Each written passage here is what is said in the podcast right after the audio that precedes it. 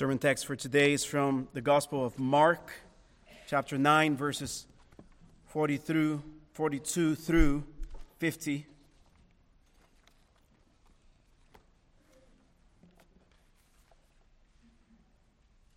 This is the word of the Lord.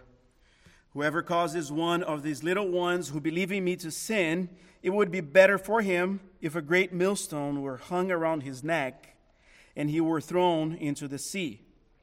And if your hand causes you to sin, cut it off. It is better for you to enter life crippled than with two hands to go to hell, to the unquenchable fire. And if your foot causes you to sin, cut it off. It is better for you to enter life lame than with two feet to be thrown into hell. And if your eye causes you to sin, tear it out. It is better for you to enter the kingdom of God with one eye than with two eyes to be thrown into hell, where there's where their warm does not die, and the fire is not quenched. For everyone will be salted with fire. Salt is good, but if the salt has lost its saltiness, how will you make it salty again? Have salt in yourselves and be at peace with one another. Is hell a real place? Sounds like a basic question for Christians, doesn't it? The answer is simple yes. Is hell an eternal place? This is a different question, but also a basic Christian question. The answer is yes. And honestly, this is not controversial among evangelicals. According to a Pew research conducted in 2014 on the religious landscape of America, over 80% of evangelicals believe in the doctrine of hell. But the doctrine of hell can be a hard pill to swallow, can't it? I mean, any kind of eternal punishment can be a harsh concept for us to wrap our minds around.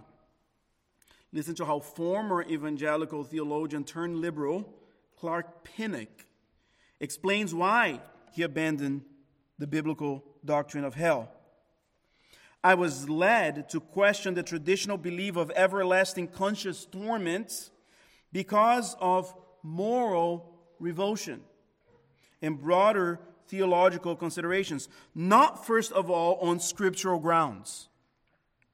It just does not make any sense to say that a God of love would ter- torture people forever for sins done in the context of a finite life. You hear that?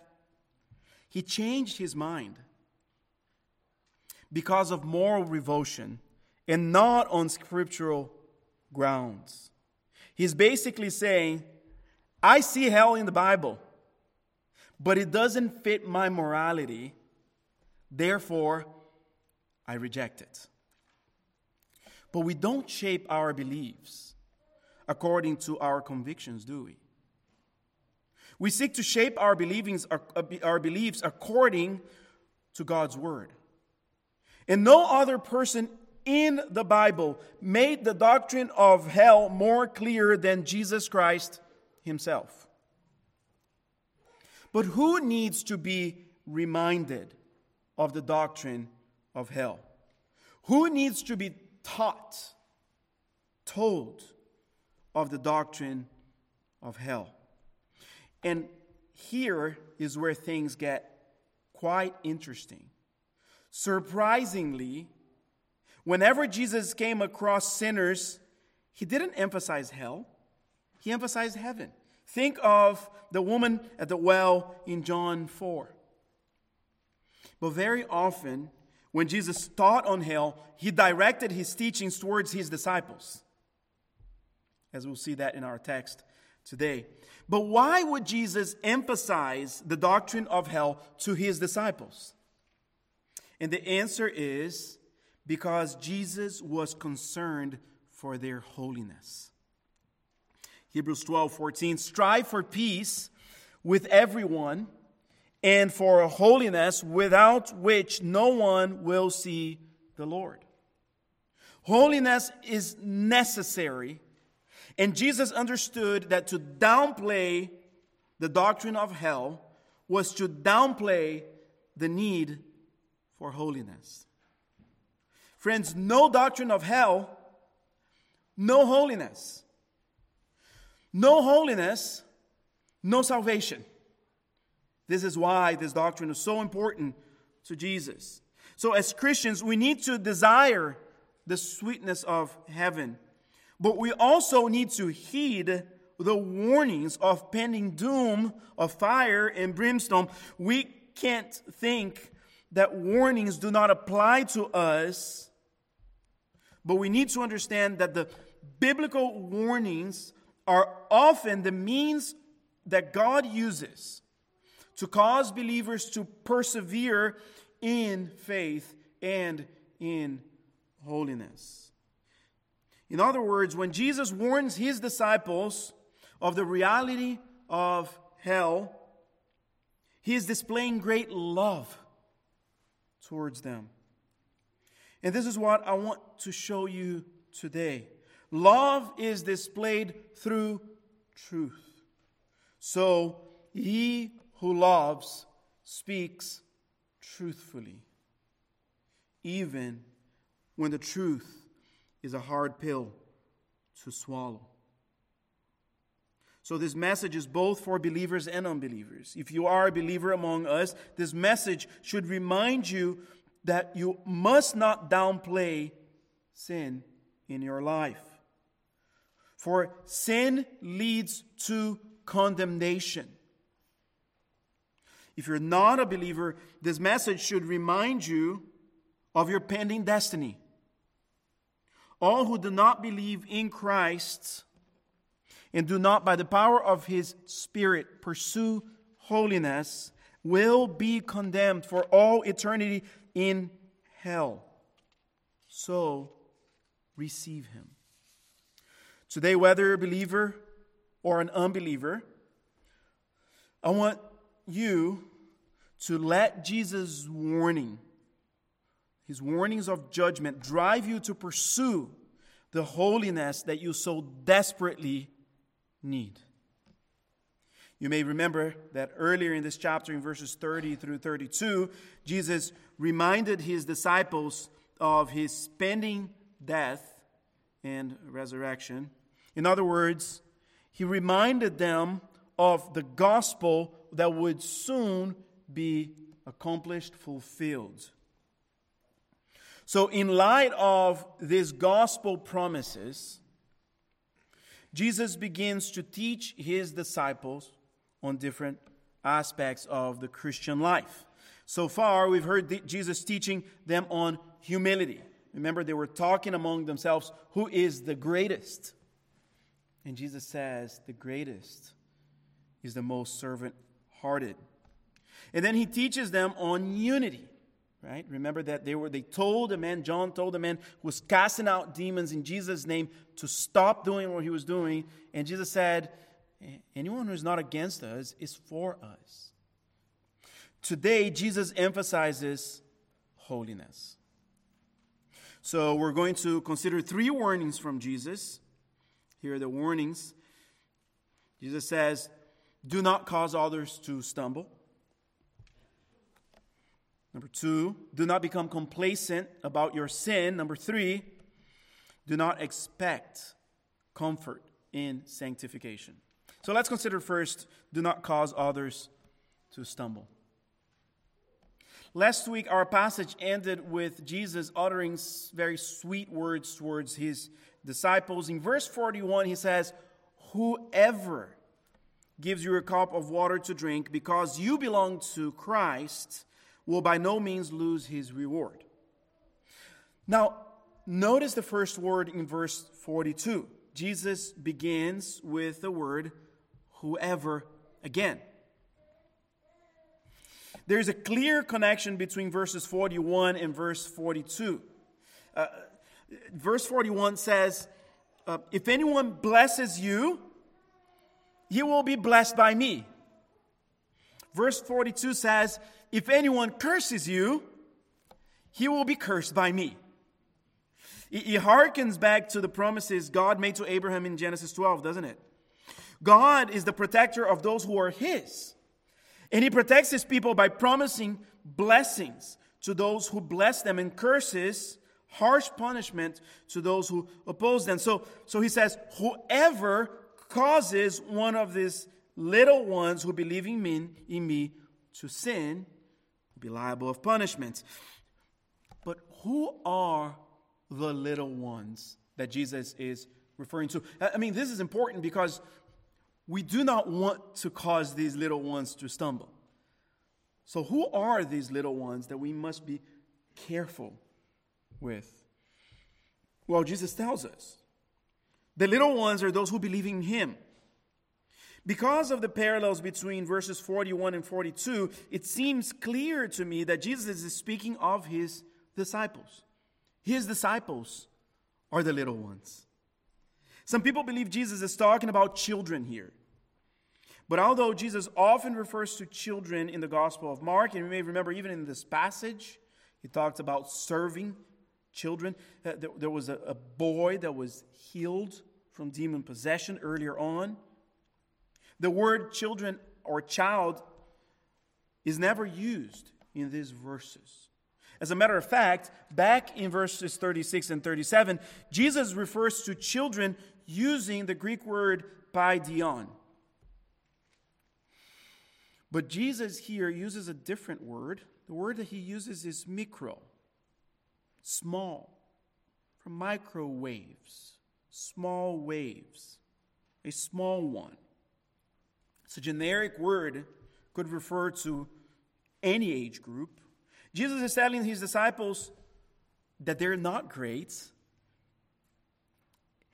as they thought earlier, but they're little.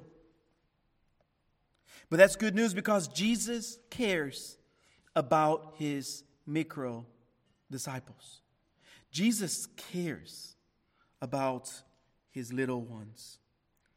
Says about his disciples that if anyone should cause them to sin, the word here is scandalizein from scandalizo. If you hear the word, you probably can uh, uh, sense the under girding English word scandal. We've seen this word before back in chapter 6. And now this word is going to dominate this passage. We're going to see it here four times. Scandalizo means to cause others to stumble, specifically in their faith. In other words, Jesus is saying that we must be very careful with believers whose faith are frail. Because if we cause them to sin to the point that they would walk away from their faith, this would be of eternal consequences. I mean, the picture that use, Jesus uses here is some of the darkest pictures in all of the Bible. He says it would be better for that person to have a great millstone tied around his neck and thrown into the sea. Why is that better?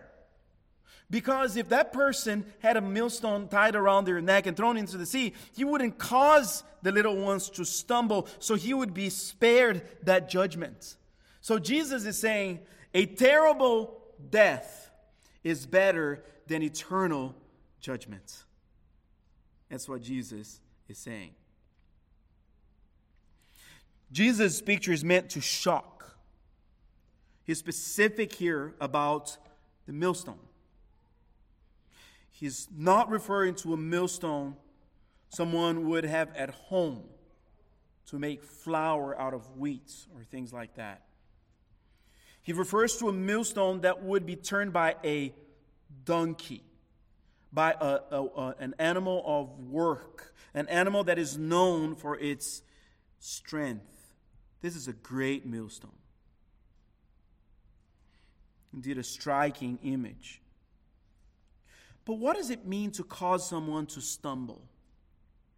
I mean, in just a few weeks, we're going to see a rich young ruler approach Jesus, inquiring about the kingdom.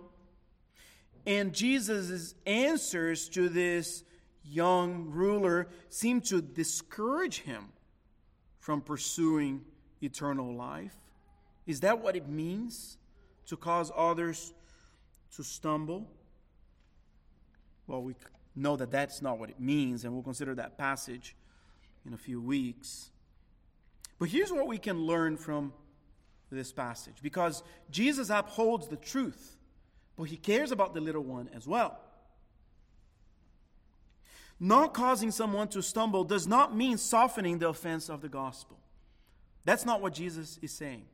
Do not soften the gospel. No gospel, no salvation. So clearly, this is not an option for Jesus. So, softening the gospel is actually what causes someone to stumble. This may, this may feel counterintuitive, but actually, speaking the gospel clearly, right, even when it confronts us with our deepest sins, is what actually helps people walk with God. And downplaying the gospel, altering the gospel, is actually what causes people to stumble. So some may think that making the gospel more attractive is actually helping others not to stumble, but the truth is the opposite when we speak the gospel plain and clear and let it go forth with all its offense, that is the most loving thing we can do. So, how is the gospel softened? First, the gospel can be softened and become a stumbling block when we alter its content when we change what it says. Paul warns the Galatians about this, doesn't he? And, and, and just like Jesus, he issues a stark warning, one of eternal condemnation, Galatians 1 8. But even if we, Paul, or an angel, an, a, a, a celestial messenger from heaven, should preach to you a gospel contrary to the one we preach to you, let him be accursed.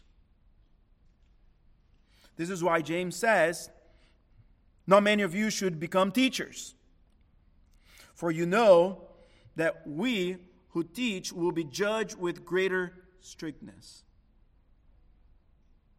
But the gospel can also be softened and become a stumbling block when we deny it with our conduct. Paul goes on to apply this gospel principle to Peter's life. Paul indicts Peter because Peter lived like a free man at times, but at times, because of outside pressures, he denied the freedom that the gospel afforded him. So in Galatians 2 11 through 14, Paul says, But when Cephas, that's Peter, came to Antioch, I opposed him to his face because he stood condemned. For before certain men came from James, that's from Jerusalem, he was eating with the Gentiles. But when they came, he drew back and separated himself, fearing the circumcision party. And the rest of the Jews acted hypocritically along with him, so that even Barnabas was led astray by their hypocrisy. But when I saw, listen to this, that their conduct was not in step with the truth of the gospel, I said to Cephas before them all, If you, though a Jew, live like a Gentile and not like a Jew, how can you force the Gentiles to live like Jews? Paul saw this, right? Paul saw the whole I preach the gospel, but I don't live in life in light of it as a gospel problem. I preach freedom in Christ, but I don't live in light of it as a gospel problem. Friends, when we preach the message of the gospel, but our conduct is not in keeping with it, we're downplaying the gospel. People are looking at us and they're saying, oh, that's what the gospel is hypocrisy is okay. We, we must not, we must not live in such a way. But on the other hand, we must also say that the gospel can be softened and become a stumbling block when we demand conformity to legalism. In one way, there's a warning here for downplaying the morality of life of the Christian life. And, but there's also a warning here for demanding morality beyond the morality that Jesus demands. Okay, that's what legalism is. We're thinking of our lives and we're looking at the Word of God and we're saying, This is what the Word of God demands, but I'm going to demand more. That's legalism.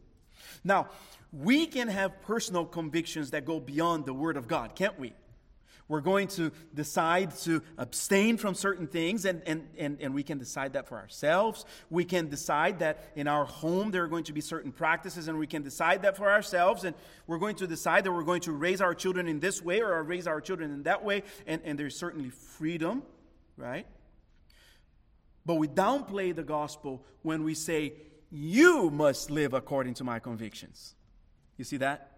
It is not enough that Jesus demands what he demands, you need to also live according to what I demand.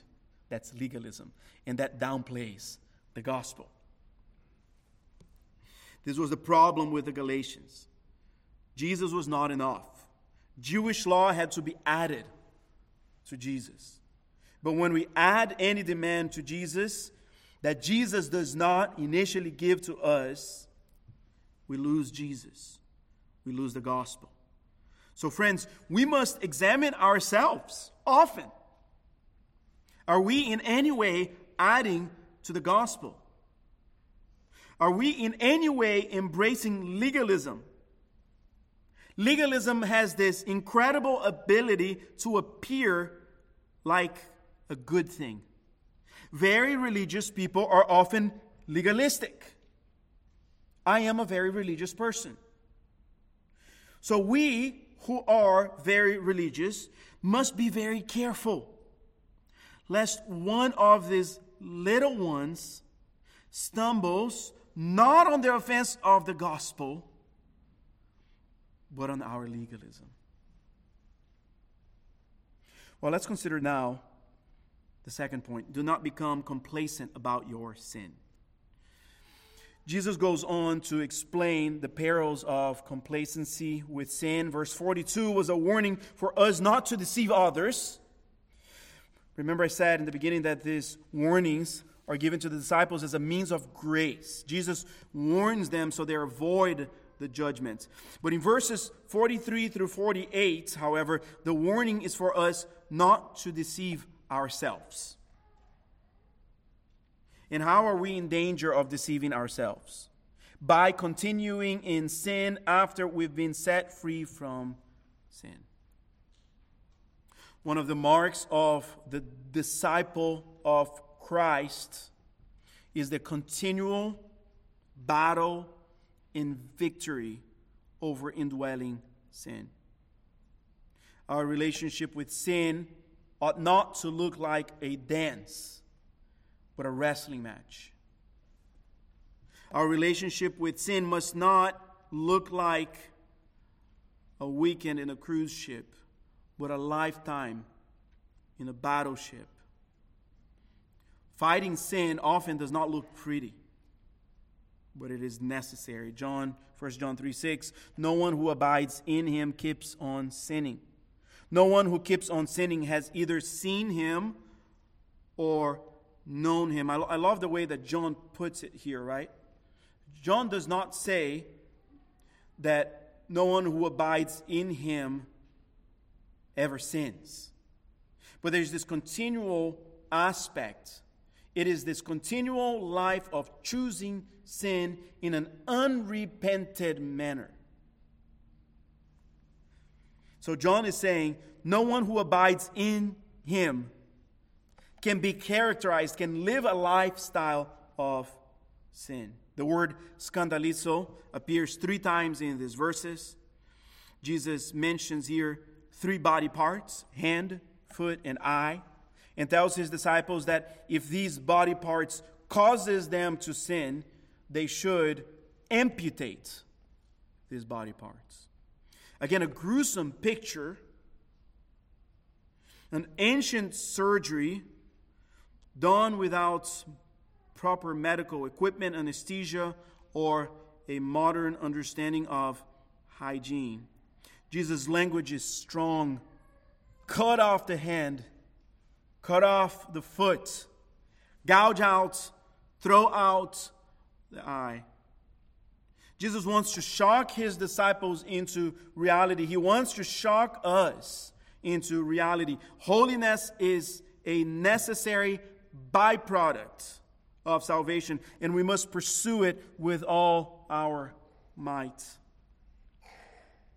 I think these three instructions that Jesus gives to his disciples about hand, foot, and eye are to be taken as one. I don't think it's helpful for us to try to understand what exactly the sins of the hand are, or the sins of the foot, or the sins of the eye. I think that Jesus meant these pictures to work together. Jesus wants us to see here that the battle against sin is an all encompassing battle. This is when it's helpful for us not to read Matthew into Mark, okay? Because Jesus in Matthew actually associates the eye with lust.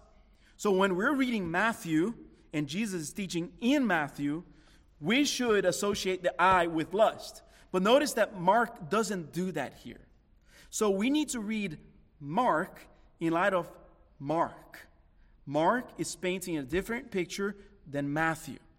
Mark is saying you need to dedicate your whole body, right? From top to bottom and everything in between.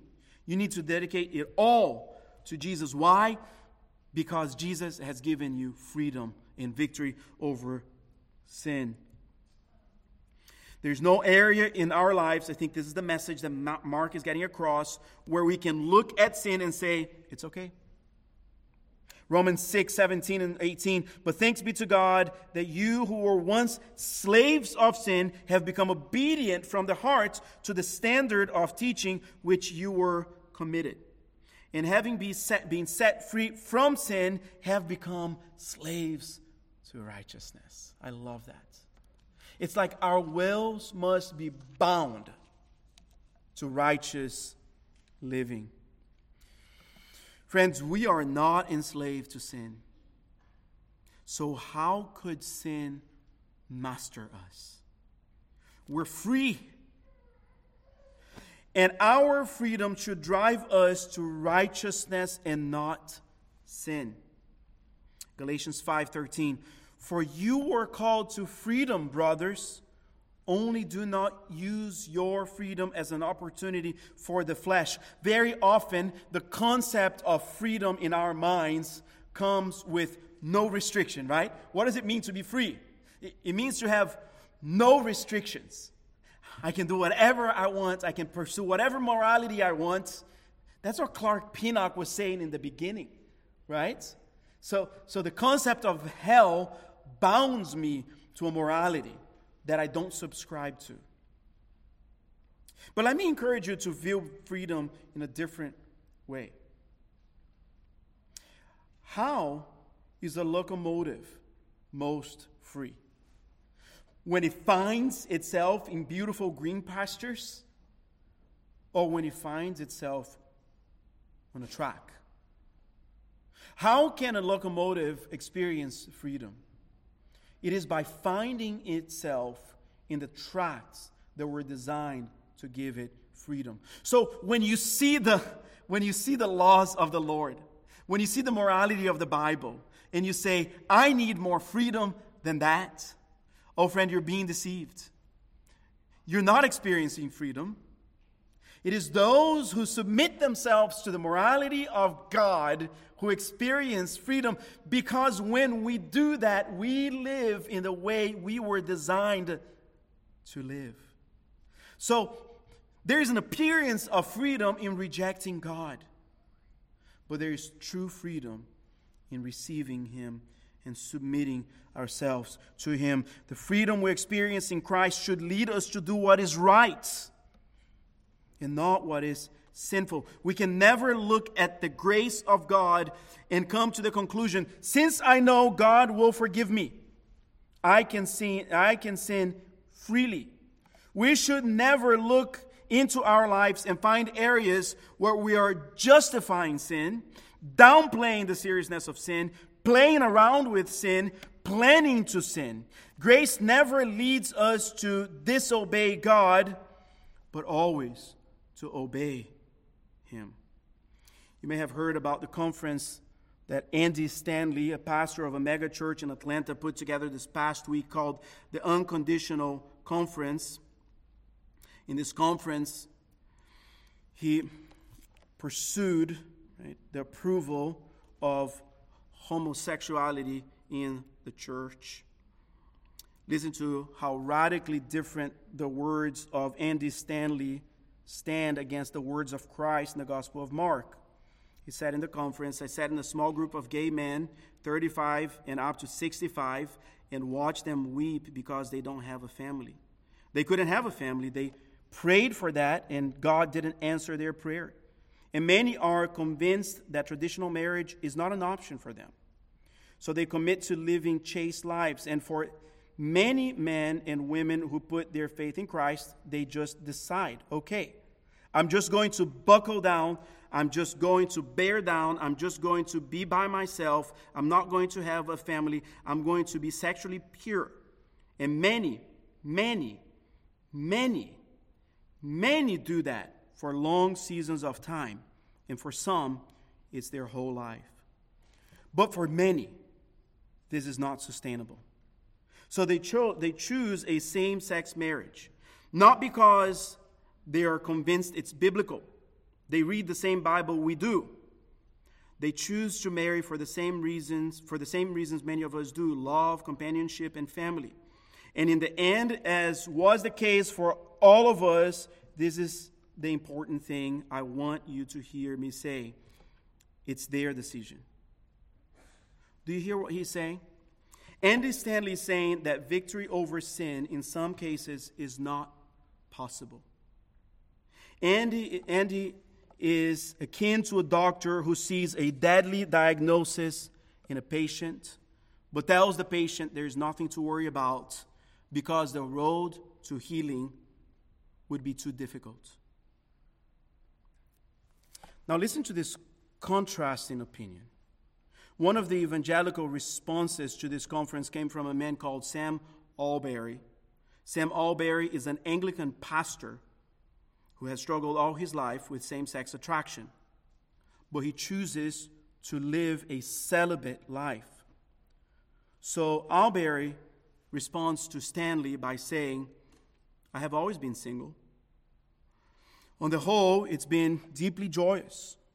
But I'm not immune from temptation, and when any leader suggests to me that chaste obedience to Christ in singleness is not sustainable, he's saying the very same thing to me that the devil says. Friends, initially seems like Andy Stanley is being so loving, doesn't it? But his attempt to love is void of truth. Sam Allberry calls Andy Stanley a liar. And this is exactly what Jesus is saying. When we think we can freely live with sin, we're believing the lies of the devil. When we think a little sin here, a little sin there, who cares? It doesn't matter. We're falling into the traps of the devil.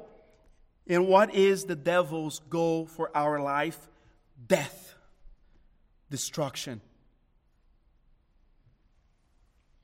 So, friends, listen to me holiness is necessary. And Jesus says that anyone who does not heed these warnings, the warnings to take sin seriously, the warning to fight sin to the death, will be thrown into hell where the worm does not die and the fire is not quenched. Jesus is interested in truth because truth leads to life. He who most loves you will tell you the most truth, and no one tells more truth than Jesus. So Jesus tells his disciple, Hell is real, avoid it at all costs. The word Jesus uses for hell here is Gehenna. Gehenna refers, refers to a valley outside of Jerusalem called the Valley of Hinnom. In the book of Chronicles, we, lo- we learn that King Ahaz and King, King Manasseh, probably the two worst kings that Israel ever saw, sacrificed their own children for Molech in that valley. The valley had become a representation of a place that was accursed. And Jesus often associates the reality of hell with Gehenna, a terrible place, a place to be avoided at all costs. And here are three things that we learn from Jesus about hell. First, hell is real. Hell is a real place. It exists. It is not just a concept, it is not just a state of mind. There is a physical place called hell. God designed hell. Hell does not belong to Satan, hell belongs to God. God designed hell to be a place where people pay for their rebellion against Him. Second, hell is a place of awful punishment. The body decays and the fire burns. Unimaginable pain, chronic pain. Finally, hell is an eternal place. The decay never comes to an end. The warm never dies. The fire is never quenched. It's pain, and there's never relief. Is it fair that God should send people to hell? Yes. Yes. Yes, it is. God is eternal and God is holy. So when we sin against God, by the way, every sin is a sin against God. The only logical consequence is an eternal consequence. And who does Jesus warn about this place? His disciples. Jesus is saying to his disciples, if holiness is not enough of a concern for you, that you're not willing to go through drastic measures to kill your sin, you should be very worried about hell. So, how do we obey Jesus here? I mean, should Christians be cutting off their hands and feet, gouging out their eyes? No. It's not what Jesus is saying. We see no example in the Bible of the disciples then following to cut off their hands, feet, or gouging out their eyes as, uh, as a consequence of Jesus' teaching here. Um, we see no evidence in church history, or we see virtually no evidence in church history of disciples um, doing such a thing. Besides, if we gouge out our eye, we still have another one, don't we? As a matter of fact, we can gouge out both eyes and still sin, can't we? We can cut out hands and feet and still be led into temptation. If a, but I think our application here is more in terms like this. If a relationship is you have is leading you to sin, you should cut out the relationship. If your job demands you to do something that is sinful, you should quit your job. If your phone enables you to sin, you should get rid of your phone. But victory over sin does not come ultimately from seclusion. Do you believe that the most secluded monk in the most secluded monastery in the most secluded part of this globe finds victory over sin because of seclusion? They don't, do they? They still have their minds. Even if we harshly cut off every part of our body and every part of our of the environment that causes us to sin, sin would still linger because sin is not born in the hands or in the foot or in the eye. Sin is born in the heart and it is bound to our desires. James 1 14 through 15. But each person is tempted when he is lured and enticed by his own desire. Then desire, when he has conceived, gives birth to sin, and sin, when it is fully grown, brings forth death.